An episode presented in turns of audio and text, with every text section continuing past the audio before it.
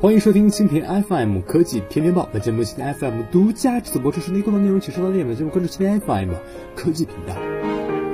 谷歌重返中国内地，业界生态早已今非昔比。二零一零年啊，谷歌宣布退出中国内地市场，将搜索服务转至中国香港。近日啊，有媒体消息称，在离开五年后，谷歌有望今年秋季重返中国内地市场。并面向中国用户获准推出定制版本的 Google Play 移动应用商店。业内人士分析啊，谷歌重返中国内地市场是业界大事件。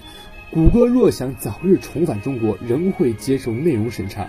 但即使这样，绝大多数用户也还是有意的。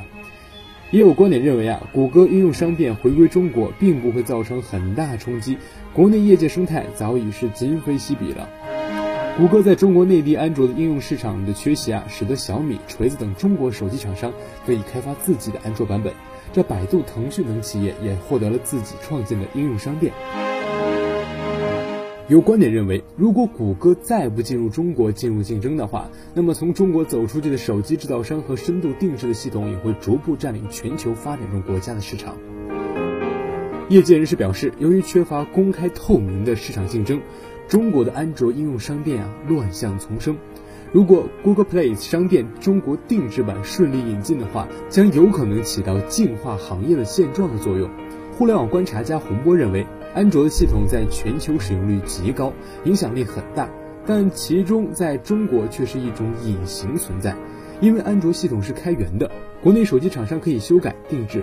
尽管内地民众使用安卓系统，但谷歌授权的安卓系统在中国并未上市，也没有给谷歌带来任何收入。谷歌回归中国内地的安卓阵营带来的改变十分有限。